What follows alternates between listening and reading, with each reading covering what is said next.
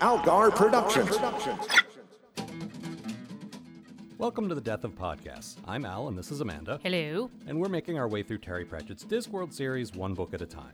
This month, we're discussing book 18, Masquerade. Yeah, witches. More Best witches. books. Yeah, well, almost. Best books. Yeah. We this is the closest we get to like a witch and watch crossover. Mm-hmm. So uh, best books for you times best books for me equals good times for everybody. Mm-hmm. Yeah, such good times. Yeah. Um, no vimes, No. but uh, that's okay. We get we get lots of acknowledgement of him and and lots of uh, appearances by his other guys. Vimes and Granny never actually meet. No, and I thought about this a lot. I Yeah. thought, well, these are the two greatest characters, and they should meet. And then it's like, yeah, but there's no reason. Like, Mm-hmm. I'm so glad he didn't contrive a reason. If there's no story reason, just don't. Like, fan service wise, I wish he did, but eh, you know, there's no reason for it. He meets Tiffany later on. Yes, I think Briefly. very briefly, yes. But that's you know, again, because there was a reason for it. So uh, why don't why don't you tell us what happens? How how uh, how short did you manage to get it? Quite short. Okay. Granny and Nanny go to the opera in Ankh-Morpork to save Agnes from a ghost. Yeah, that's it. Mm-hmm. I heard that a ghost. Mm-hmm. Very good. So Agnes was sort of a supporting character in um, Lords and Ladies. Yeah, she was one of the background, like, young witches. Yeah, we had the the young sort of wannabe goth girl witches. And Nanny pointed out that when she was testing all the wannabe witches, that Agnes actually did have some power there. Right. And of course, uh, Magrat's gone, Mhm. so you got to have 3 Mhm. And this is the first appearance of. I've already quoted this sort of. I, I jumped the gun. You do this too. Yeah. Jump the gun a lot on quotes that haven't happened yet, just because they're very memorable. They, they've happened to other people.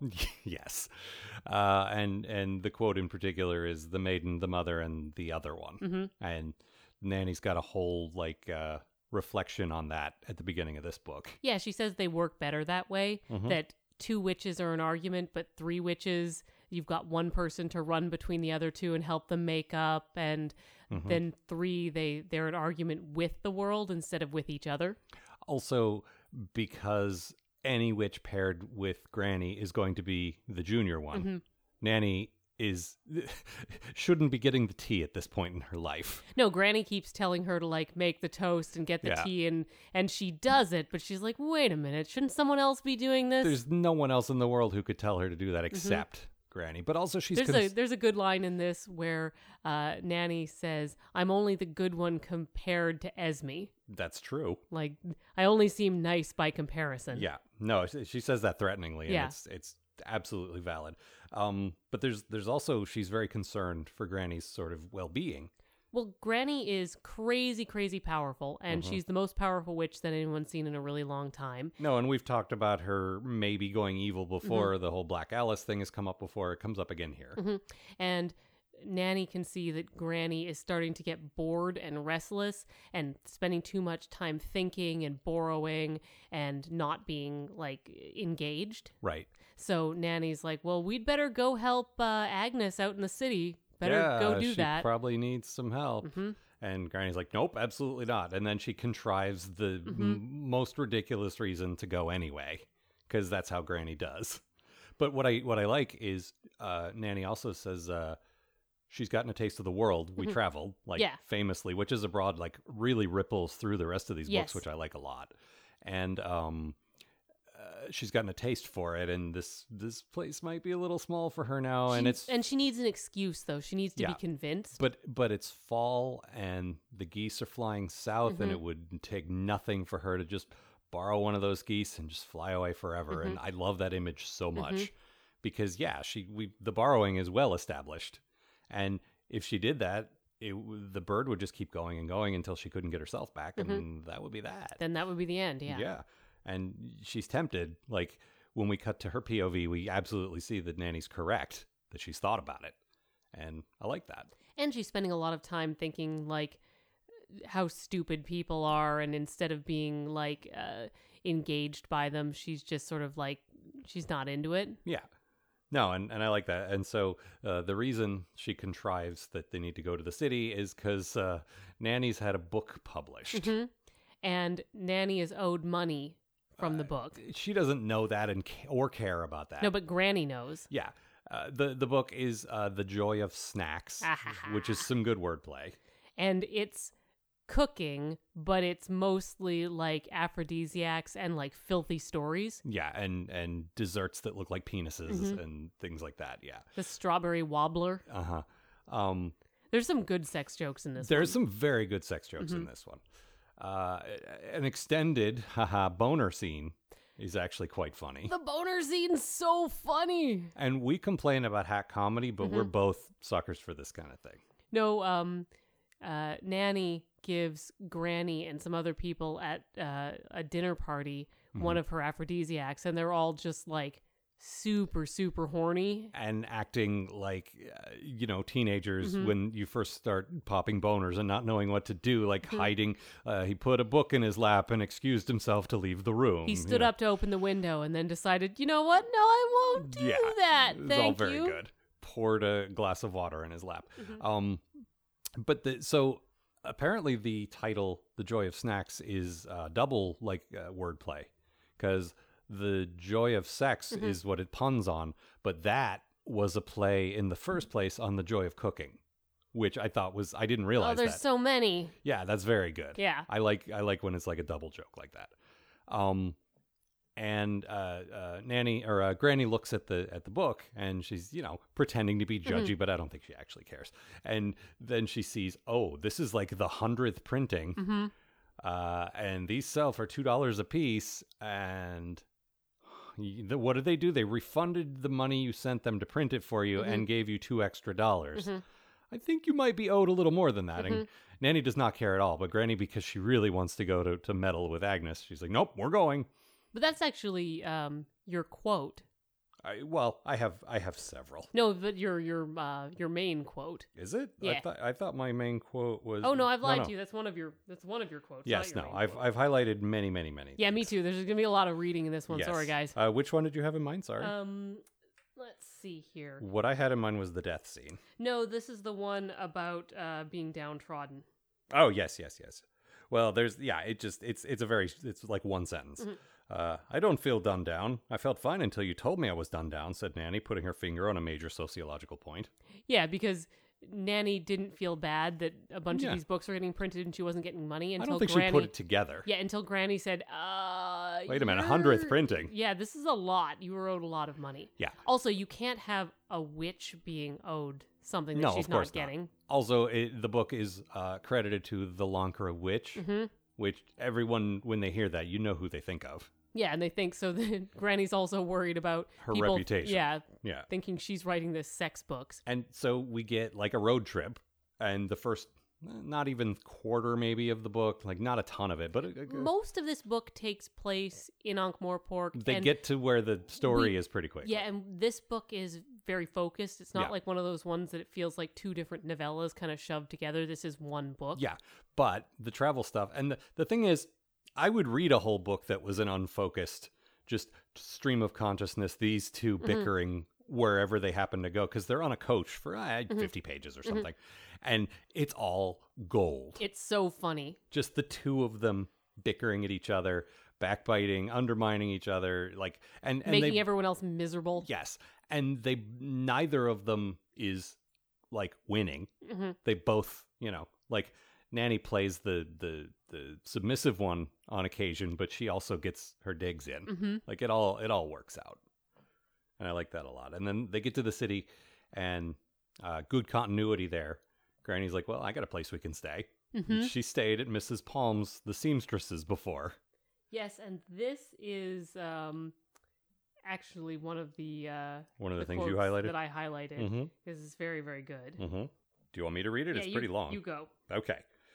Uh, the door of Mrs. Palm's discreet establishment opened at Granny's knock. Actually, read along with me, and you do the character voices. I'll do the narration. You do the characters. Hmm. That'll that'll break it up a little since it's like four pages of stuff. All right, you with Oh, me? Yep. Okay. The person on the other side was a young woman. Very obviously a young woman. There was no possible way she could have been mistaken for a young man in any language, especially Braille. Nanny peered around the young lady's powdered shoulder at the red plush and gilt interior beyond, then up at Granny Weatherwax's impassive face, and then back at the young lady. I'll tan on Ned's hide when I get home. She muttered. Come away, Esme. You don't want to go in there. It'd take too long to explain. Why, Granny Weatherwax. said the girl happily. And who's this? Nanny looked up at Granny, whose expression hadn't changed. Nanny Og. Nanny said eventually. Yes, I'm Nanny Og, Nev's mum. She added darkly. Yes, indeed. Yes, on account of me being The words the words. respectable woman tried to widow woman tried to range themselves in her vocal cords and shriveled at the sheer enormity of the falsehood, forcing her to settle for "M- Mother to him, Nev. Yes, Nev's mum. Hello, Colette. said Granny. What fascinating earrings you're wearing. Is Mrs. Palm at home? She's always at home to important visitors. said Colette. Do come in. Everyone will be so pleased to see you again. There were cries of welcome as Granny stepped into the scarlet gloom. What, you've been here before? Said Nanny, eyeing the pink flesh and white lace that made up much of the scenery. Ah, yes, Mrs. Palm is an old friend, practically a witch.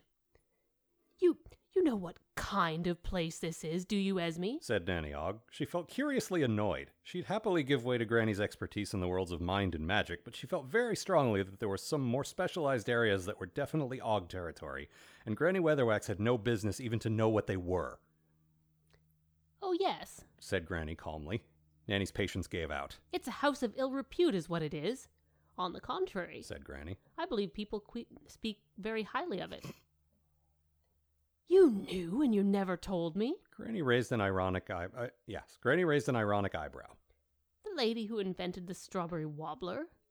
Well, yes, but we all live life the best way we can, Githa, and there's a lot of people who think witches are bad.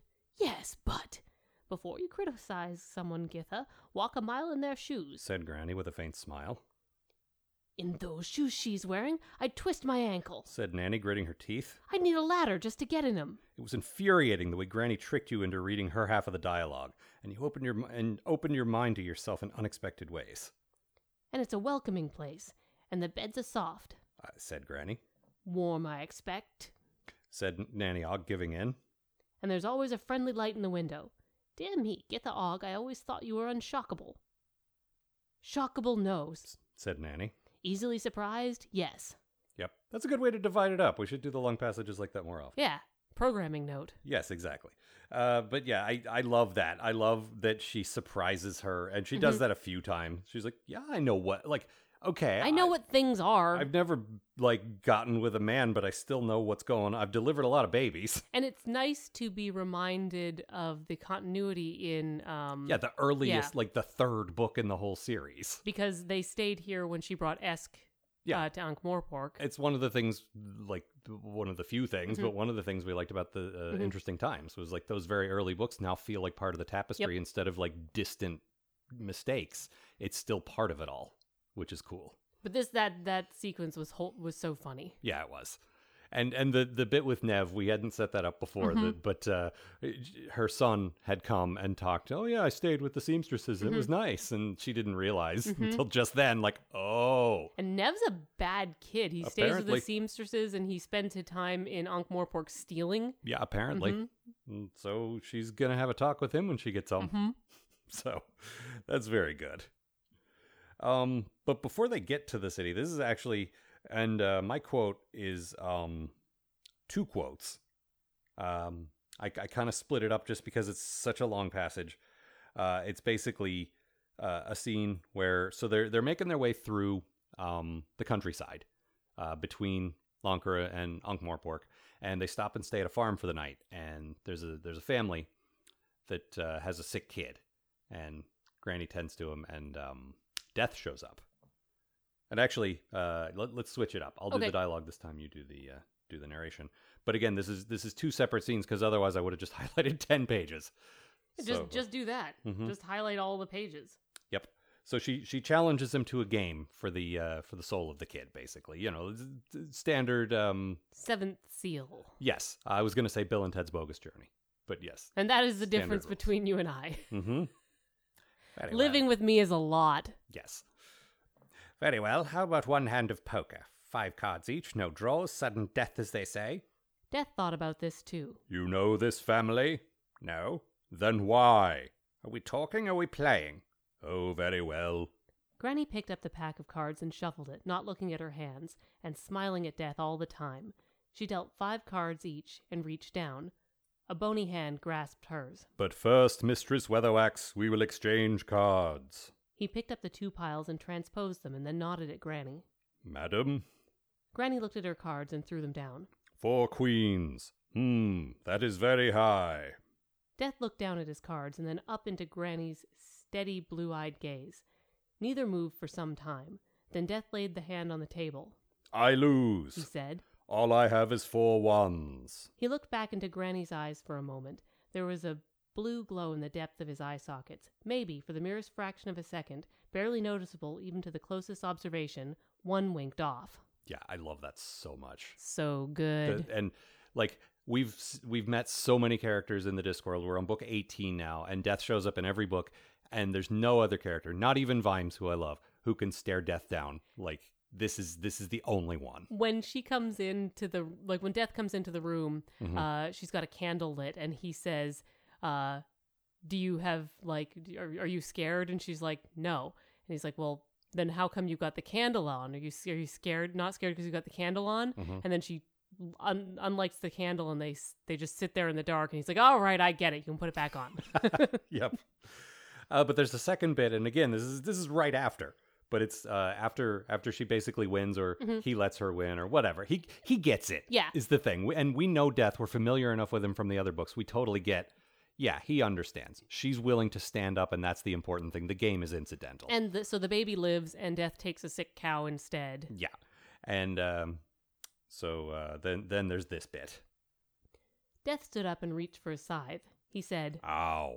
Ah, yes, I couldn't help noticing said Granny Weather- Weatherwax as the tension drained out of the atmosphere. that you seem to be sparing that arm. Oh, you know how it is repetitive actions and so on. It could get serious if you left it. How serious? Want me to have a look? Would you mind? It certainly aches on cold nights. Granny stood up and reached out, but her hand went straight through. Look, you're going to have to make yourself a bit more solid if I'm to do anything. Possibly a bottle of sucrose and aqua. Sugar and water? I expect you know that's only for the hard of thinking. Come on, roll up that sleeve. Don't be a big baby. What's the worst I can do to you? Granny's hand touched smooth bone. She'd felt worse, worse. At least these had never had flesh on them. She felt, thought, gripped, twisted. Then there was a click. Ow. Now try it above the shoulder. Uh, hmm. Yes, it does seem considerably more free. Yes, indeed, my word, yes. Thank you very much. If it gives you any trouble again, you know where I live. Thank you, thank you very much. You know where everyone lives. Tuesday mornings is a good time. I'm generally in. I shall remember. Thank you. By appointment in your case, no offense meant. Thank you. So just a just a cute like not only is she sort of cheating him, but she's also helping him. Because that's that's Granny right there. That's everything you need to know about Granny in one little scene. And there's something that Terry Pratchett comes back to quite a lot um, that the people who are at the top of their trades are the same. Yes. And so, like we had Jason Ogg in the previous one, he's a blacksmith who can shoe Death's horse and is expected to shoe anything. Mm-hmm. When Death needs someone to take care of his shoulder, he comes to the best witch. Who, Right. Because I mean, he it's her just craft- happened to be there, but, he let her. But because of Yeah. her craft, Yeah. uh, He's like, yeah, I'll let you have a look. Why not? yeah. And one presumes he does come back to her again Mm-hmm. if it starts bothering him again. Yeah, absolutely. No, I love that so much, and that c- like that could have been just a short story Mm-hmm. in itself. Like it had nothing to do with the rest of the book, except that he's starting to catch on that not every book is gonna like not everyone's following Mm-hmm. along in order, and maybe this is your first uh, Discworld book, and you need to know what the deal is with Granny Weatherwax if he's gonna like if the third act is gonna be her being a badass, and so he always sets it up at the beginning of each witch book now, which is good. And also, he asks her um, what would happen if she didn't wink win. Mm-hmm. Uh, she says, "Well, I would have broken your arm for starts." It's so good. Yep. Uh, but I think that's all the na- like. I wanted to talk about the nanny and granny Mm-hmm. stuff before we really get to the meat of it, which is the opera. Did we did we, did we cover like most of the? Yeah, I think so. And then there's a few other things I want to sort of mention as we go. No, but, of course. Uh, I think this book, like previous books, have definitely done a decent job of establishing how they're different Mm-hmm. characters. But I think this book is the first one that really goes the extra mile to show how they're different witches. Mm-hmm. Like, there's been a bit of that, but more than ever, I loved all the stuff with the fairies and Nanny sort of understanding the old magic better in Yeah. uh, Lords and Ladies. that was okay because of magic. I whatever. Like, just I- don't like magic. I don't. I We're don't reading care a for fantasy magic. series. Just live with it. Yes, and the best part about this fantasy series is there's almost no actual magic, and when there is, it's kind of lame. Like Yep. these witches, like Granny does two or three magic things in Mm-hmm. this entire book, and everything else is just headology. And like the thing with death, that could have been anyone. Yes. Like anyone could have challenged death Yes. who could see death. Yes, exactly. Yeah. Mm-hmm. And there, there's a thing at the end that she does that is magic, but like that's it. And that's what I like about these witches, and why the wizards bug me so much is because they shoot fireballs and cast spells and Well, do the wizards nothing. also aren't characterized as well Uh, as there's these are. there's also that. But my point is, when they go to this big Mhm. like g- family, which is the theater, li- the opera in this case, uh, Nanny instantly ingratiates herself to everyone and learns all their names and learns Mhm. what their problems are and helps people with their little ailments that she can help like easily with witch yeah, stuff. she insinuates herself Yeah. into the into the world. and Granny's basically slinking around in the shadows Mm-hmm. and learning what's going on behind the scenes, and that's like such a good way to show how different they are, and I like that a lot. Um, but we get into the meat of it, which is uh, the opera, Yep. and unlike previous books about media that we already have here, it's not a extended joke about what if opera, but in the disc world. no, there's some list jokes where he changes Very brief. he changes some of the names of some famous operas into Discworld stuff. Yes, one page or Yeah. like half a page, and it's funny in that context because it goes by quickly. Yeah, and then it's over. It's not the whole book. No, it's that's I mean, as a guy who writes comedy, and I would never presume to tell Terry Pratchett how to write comedy, but I will tell you lists work better when you deliver them real quick, rapid fire, and then move on. You and then if you don't like the list, you're not fucking stuck in the list Yeah. for pages and pages. no, don't and dwell pages. on Mm-hmm. that. The the joke is, oh my god, there's so many names, not oh my god, there's, so many names. names. Mm-hmm. Yeah, but there was there was some good wordplay and some good dumb like uh, uh, uh miserable less Mhm. and a few others like that. It's just uh, good, dumb, you know, dumb jokes. Um, and so uh, Agnes, who calls herself Perdita, That's how um, Granny uh, mentions her. That Agnes who calls herself Perditax. well, right, because Perdita X. Yep, Perdita X Dream. Yeah. And so she's sort of the third main character in this. And she doesn't spend a lot of time with the two witches, but the whole point is to get her back with them. And I like Agnes a lot better than I liked Magrat. I like them both about equally, Yeah. but she's actually my good thing in this. I liked Magrat more or less the whole time, and I like her as queen, and we'll actually come back to her as queen in the next book, the, the next witch's book. Uh, but my good thing for this book is Agnes. Generally speaking, I like her. Obviously, you need a third witch after Magrat left, and Agnes is pre established and different enough for Magrat to justify her existence. Like, she fills the same role.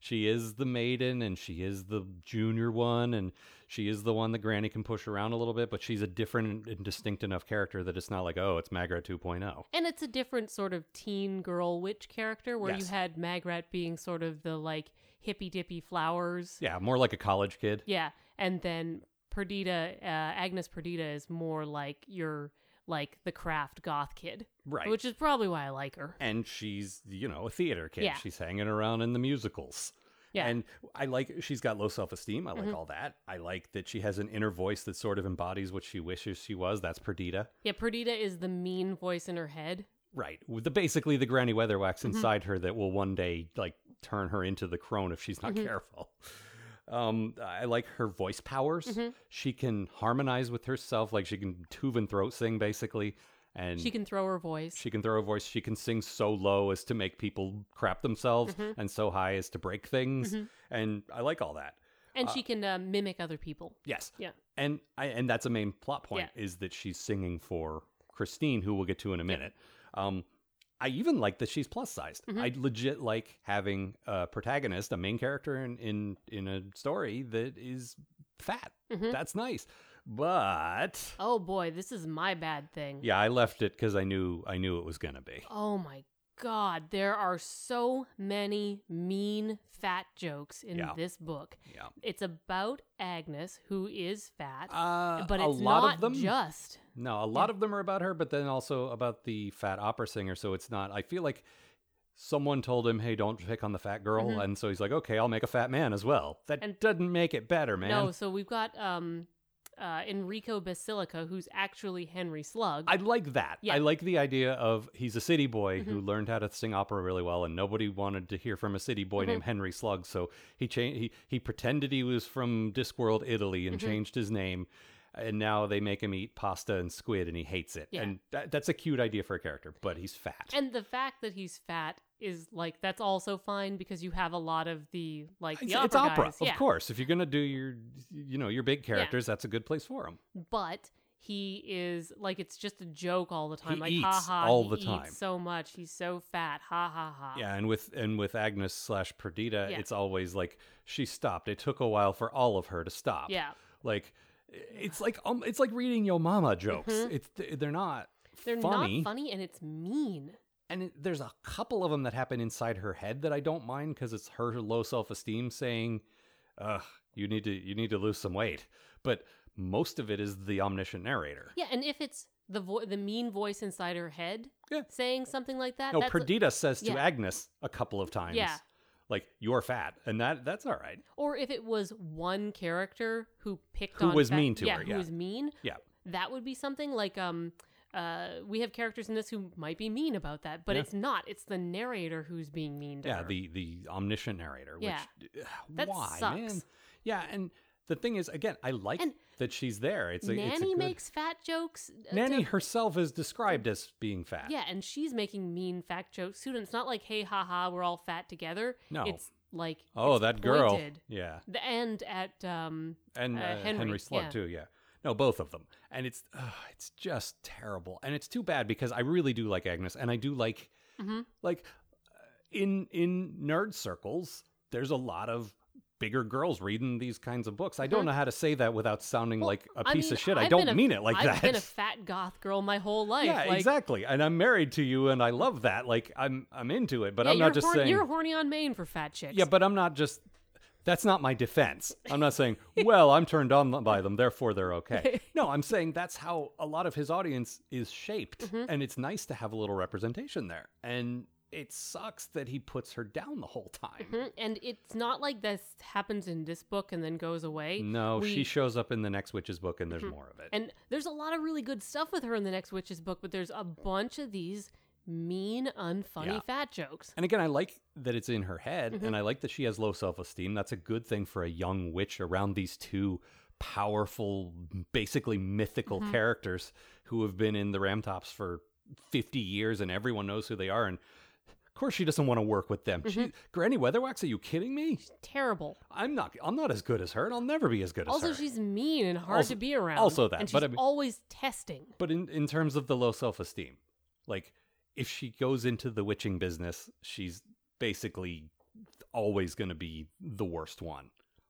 And it, that would be a good angle. Yeah, And and I like the stuff about she's got to sing for the pretty one. And that's when- Christine. yeah, when you do a showbiz story, that's not a bad thing either because you could do yeah, she's big and she's not seen as being like marketable. Like, y- You know, she doesn't have star power, however you want to say that.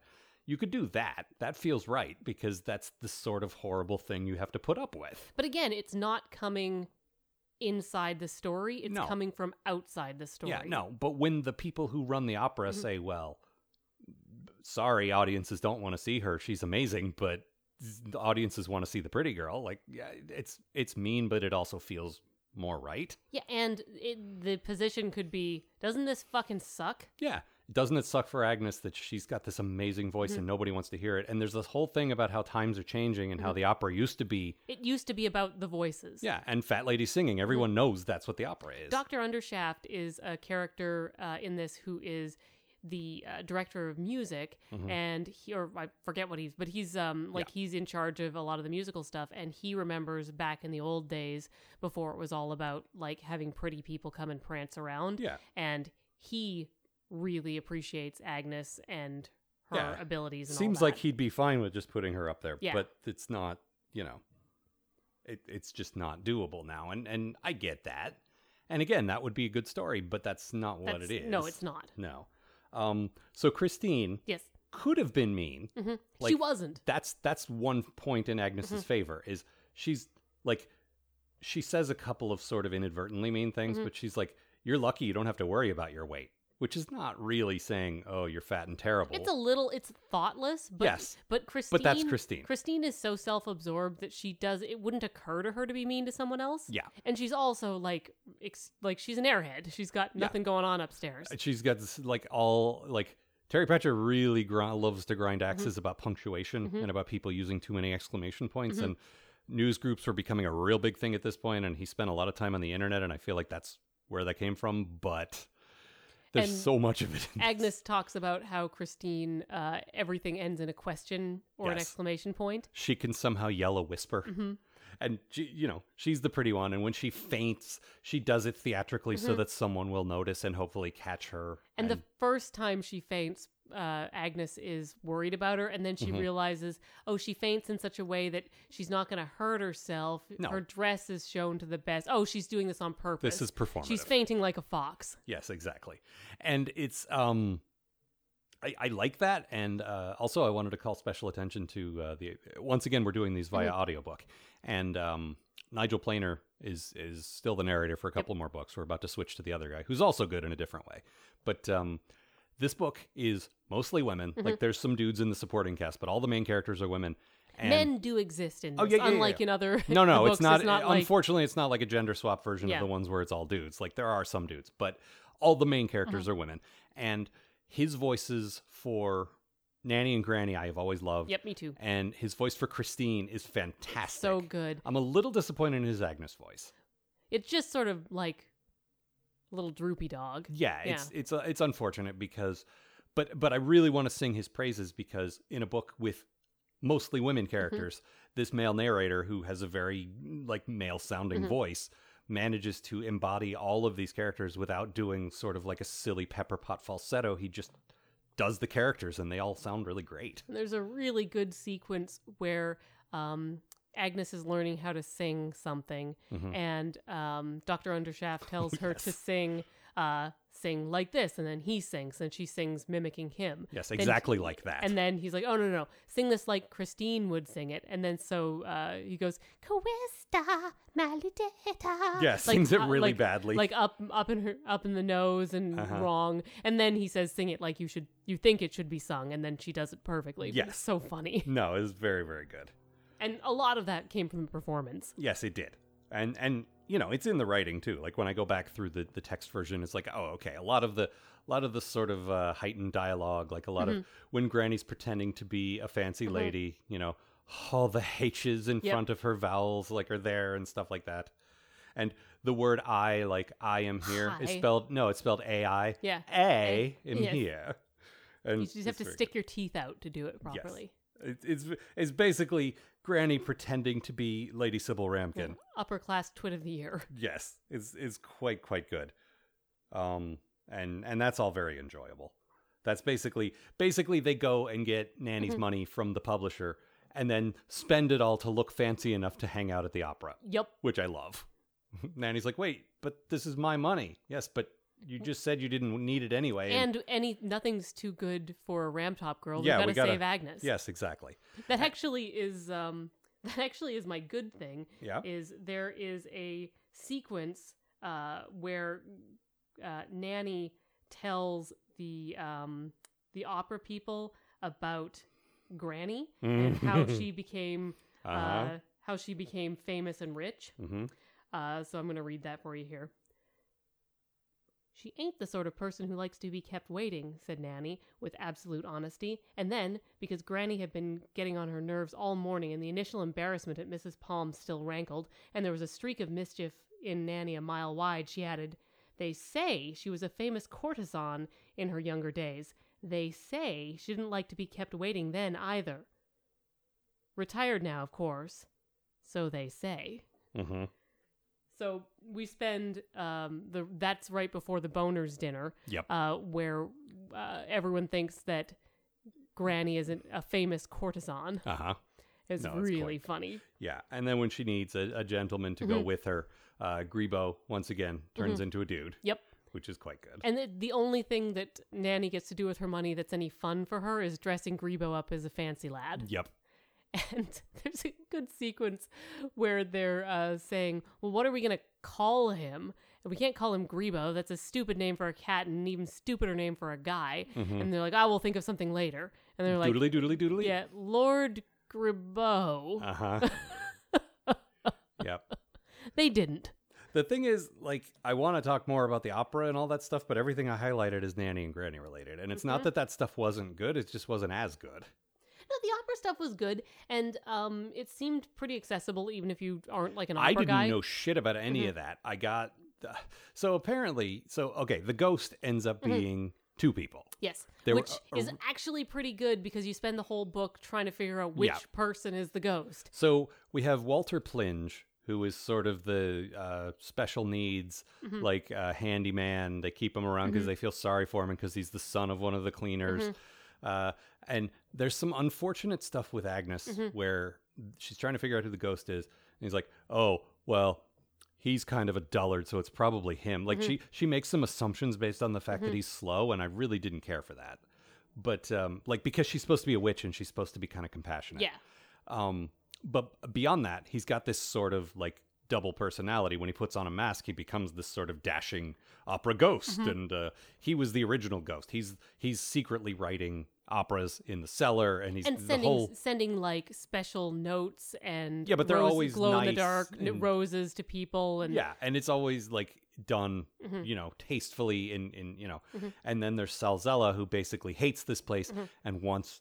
To skim money off the top, and so he starts pretending to be the ghost and killing people. Yep, and because- blaming it on the ghost. And as Granny points out, when you have a mask, you can become your true person because you you Mm-hmm. don't have anything sort of holding you back.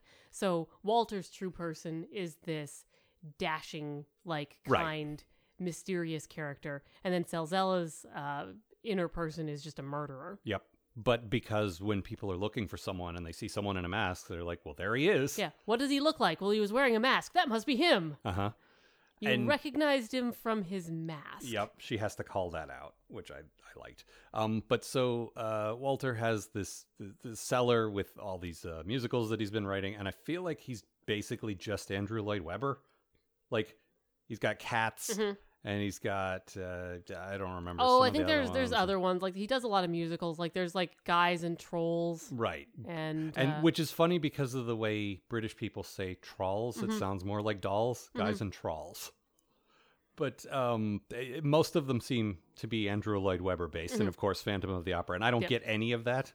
All I okay, so in the '90s, I dated uh, this girl for a couple of years. Uh, uh, her parents were from England. She was born here, but uh, her her parents were from England, and all I remember, like I ha- this happened to be when Andrew Lloyd Webber was uh, knighted, and I, I was in the car with this, this this very nice British dude who went off on this rant for the half hour drive from the airport to their house when I came to visit about all you got to do is write a bloody song now and they'll make you a bloody knight.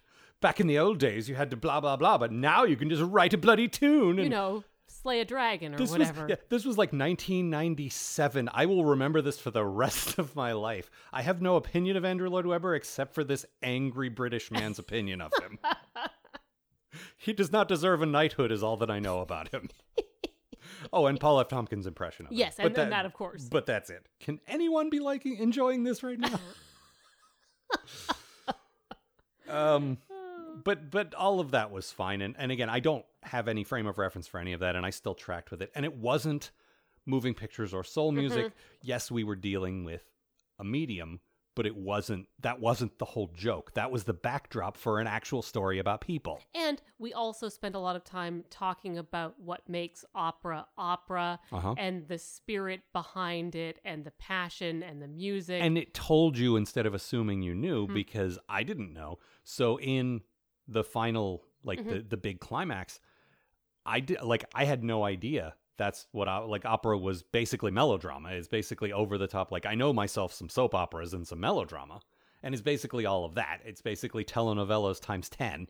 And so when the climax happens and it's the most absurd Mm-hmm. ridiculous thing on top of another ridiculous thing a guy drops dead from from stage swordplay Mm-hmm. and someone's long lost lover is in the audience and his his uh, his son is also there and so on and so on it just felt perfect It's- and, and there's a part where the audience claps, even though it's not in the play, because they No. know opera when they see it. Yeah. And this is opera. and this might be the most Terry Pratchett third act. Mm-hmm.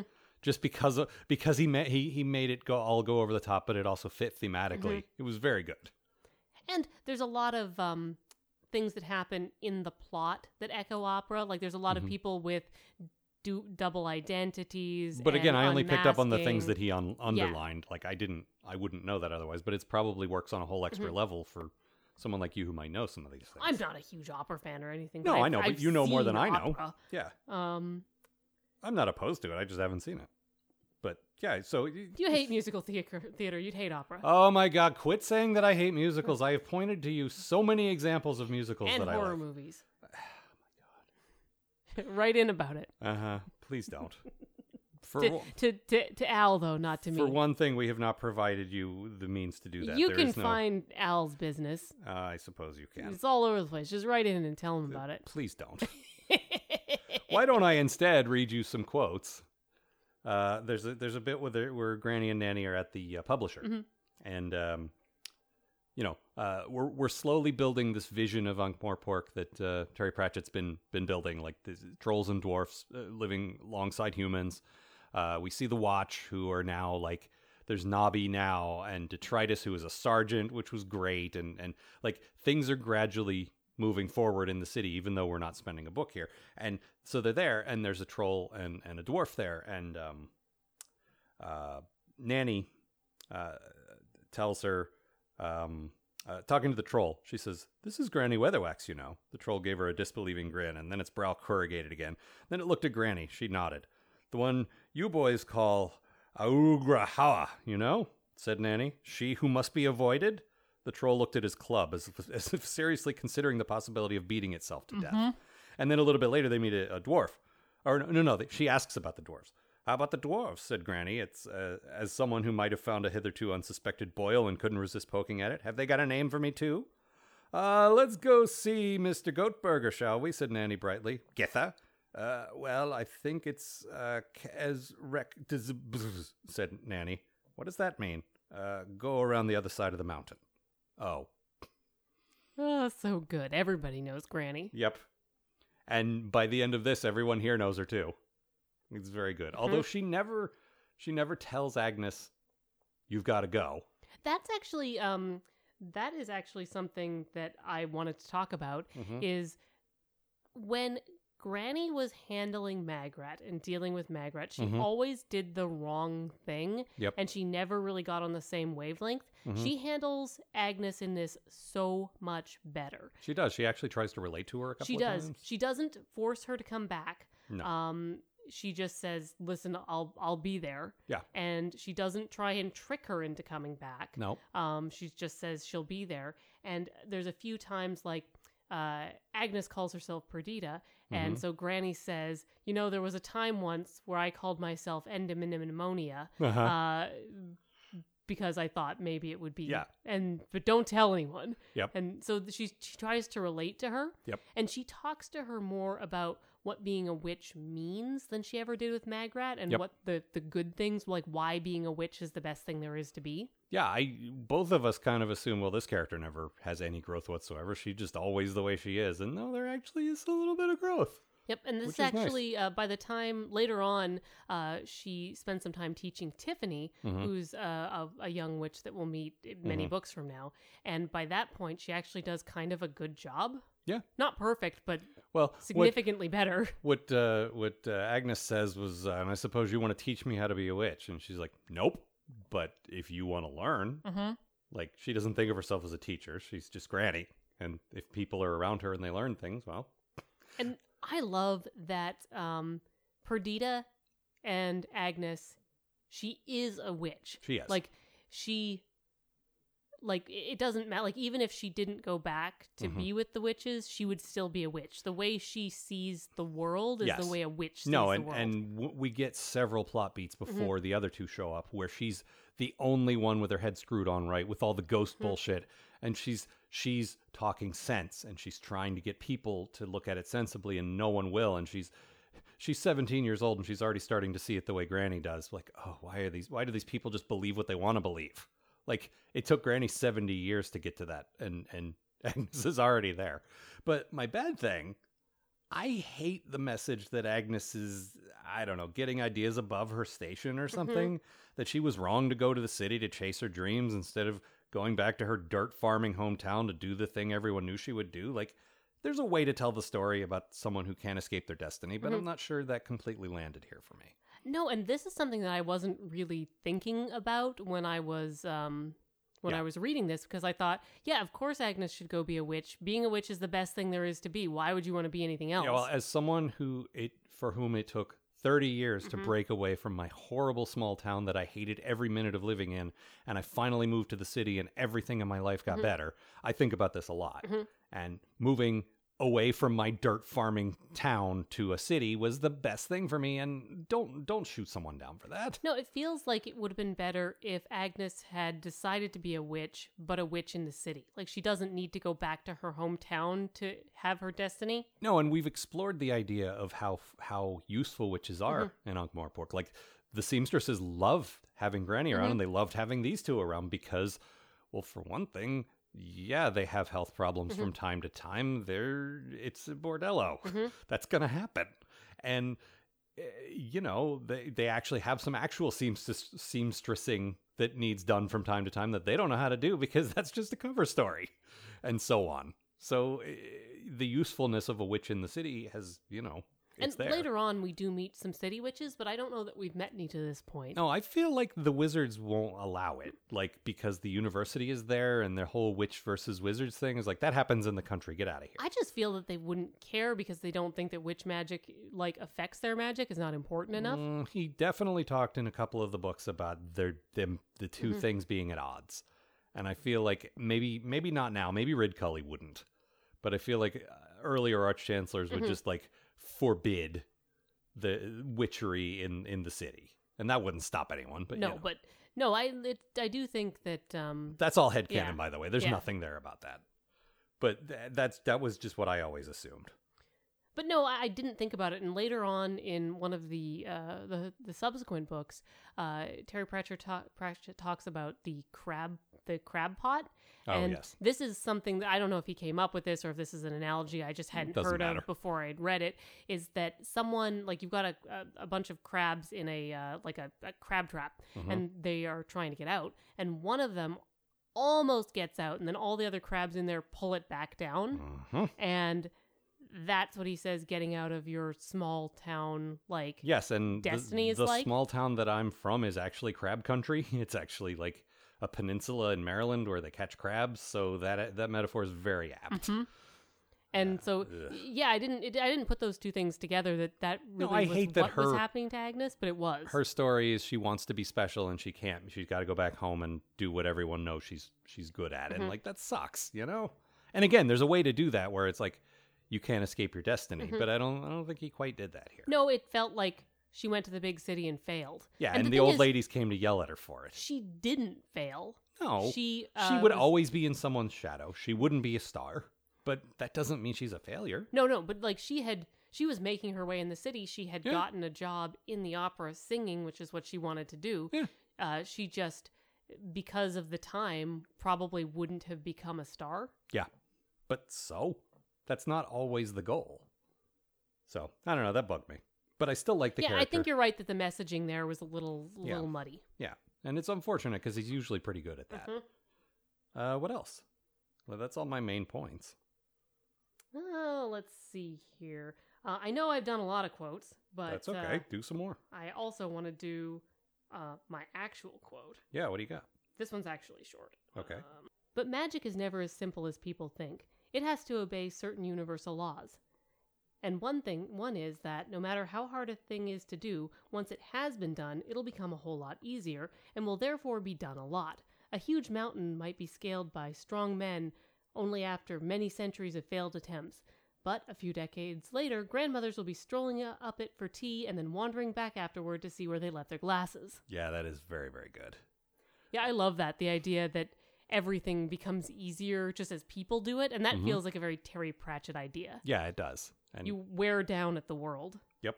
And then once people see that it's possible, they believe that it's possible. Mm-hmm. and then they The can do belief it. again. Uh, the one thing we didn't talk about yet is is the the actual bit of magic that she did.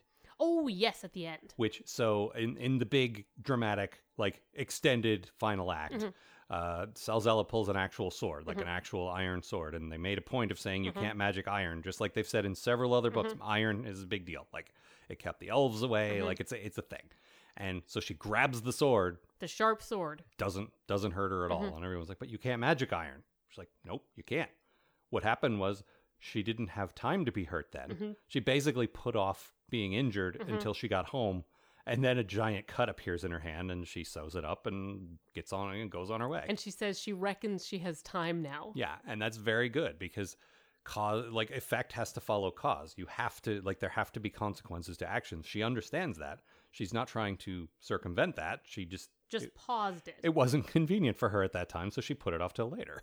I like that a lot. And that's that's like mostly the magic that's in this. If you don't count like people's spirits interacting with death, Right. that's that's it. Everything else is just about people, and that's why I like these books so much because yeah, they're in fantasy world, but mostly it's just human beings doing dumb human things. Yeah, she, she says, You couldn't magic iron and you couldn't grab a sword without being hurt. If that wasn't true, the world would be all over the place. Mhm. No, I like that a lot. Uh, anything else? Um, that's all my notes. but Hmm, what do could we got for talk a about pun? The pune. Yes. What do you What do you got? I usually just leave it to you to pick, but uh, we we had a, a long road trip. We actually heard most of this book in in sort of two sittings. Well, I d- also didn't want to stop. No, this Oh, me is a- neither. this is another one where we're like, we'll just listen to an hour, and then we're like, well, we could just listen to a little more. Mm-hmm. We had a road trip that was three and a half to 4 hours one way. So between going there and coming back, we heard most of this book, Mm-hmm. which was great. And and you you took note, like you whip your phone out whenever you hear me groan real bad at a pun. Mm-hmm. And And, type this furiously, thumb this, type this furiously. was the one. Um, distillation of alcohol was illegal in Lanker. On the other hand, King Varence had long ago given up any idea of stopping a witch doing something she wanted to do, so merely required Naniog keep her still somewhere it wasn't obvious. She thoroughly approved of prohibition because it gave her an unchallenged market for her own product, known wherever men fell backward into a ditch as suicider. And the way Nigel Ah. Planer read that is like, I didn't get that it was a pun. The reason I groaned is because it, he was on to the next sentence. I was like, wait a minute, suicider. Oh, God. So good. Uh, Scumble makes num- numerous appearances in this yes, one. it's one a line I really like. Mainly apples. Yes, it's made from apples. Well, mainly, Mainly apples. yes. Quite good. Our cliche count is very surprising this time. Yes, super, super low. There were no gingerlies. We didn't like. I kept waiting to to ask how something had been done. No, and only one susurration. However, four surreptitious. Mm-hmm. That's too many surreptitious. Come on. So many surreptitious. Now, there were a lot of sneaking around in cellars, but still, Mm-hmm. so much surreptitious. Two things happening to other people, which That's is still so one too many. many. Uh, no quantum. Uh, what grade did you have? Um, I gave this one an A minus. It was really good. That's not a joke. That's just No, a grade. just just a Did grade. you give up on that? no, Okay. I will wander in and out of that as I think of them Oh, good. to make it impossible for you to do anything with this information. Yeah, no, I was gonna put a handy guide on, the- on our website so Ah. people could see. Oh, I agree with Amanda, so let me look at all the ones she rated highly. Well, you've made that impossible. So Good. If you Yes. agree with me, you got to agree with me all the way. uh, that doesn't make a lick of sense. You gotta. Yeah, I actually also gave it the same grade, A minus. It's it's very good, not perfect. Pretty much just because of the fat jokes is why the minus. Otherwise, it would just be an A. Yeah, no, I really, really liked it. It's not my favorite witches book, but it's really very good. Yeah, no, my favorite witches book is the next one. Next one's real good. There's, Oh, our yeah. next book we get to read is Feet of Clay. Yes, next one is is like one of the best watch books as well. It's my second most favorite watch book. Mine too. Our tops are different. There's Yeah. Mm-hmm. so many. The thing is, there's so many watch books to go. The, there's only one more book left of Granny and Nanny, and a third one, Yeah. which is unfortunate. There will be many more witch books, Yep. but focusing on a different character. And we get Granny and Nanny, they appear. Yeah, but it's, they're not a they're not the Mm-hmm. main characters anymore, and it's disappointing because I thought there were more. Like I didn't think we'd be quick through them so quickly. They're awesome. They- but the they Tiffany are. books are also really rad. No, they're very good, but Granny is like in the background for those, Yeah. and she's there, but she's not. But Like when you have a character like this who's kind of all powerful, it's almost better to shove them aside to be it's like with uh, the patrician I guess so. I would read a whole book about the patrician. Not now. Well, because yes. Mm-hmm. someone else would have written it. But uh, if if he had written one, I absolutely You'd I'd have to be get a all- shovel and a typewriter. Yes, exactly. Uh, he definitely isn't buried. He definitely did something cool with his ashes or something. I don't know. He just I seems didn't like look up one of those. what he did with his dead body. No, I don't have that information handy, but come on. Like uh, like there's a couple of Star Trek guys who had their ashes uh, shot into space and I imagine he did something suitably. Like when Maybe he, used it to sharpen his asteroid sword. Well, that's the thing. When he was knighted, he had a sword made from a meteor. Mm-hmm. Like he's that kind of guy. I imagine his remains something very cool What a happened to nerd. them. Yes. Maybe he had the ashes compressed into something like a statue or you can make yourself a dead body diamond. Maybe he did that. Yeah, maybe. Something. Or a troll. Mhm. Something like that. Uh, okay. But yeah, next time, as you say, feet of clay. Very excited about Yes. that. Um, but that's all for this time. This has been a co production of Ron Algar Watt and Amanda Smith for Algar Productions and Giant Black Albatross, copyright 2019 and 2020.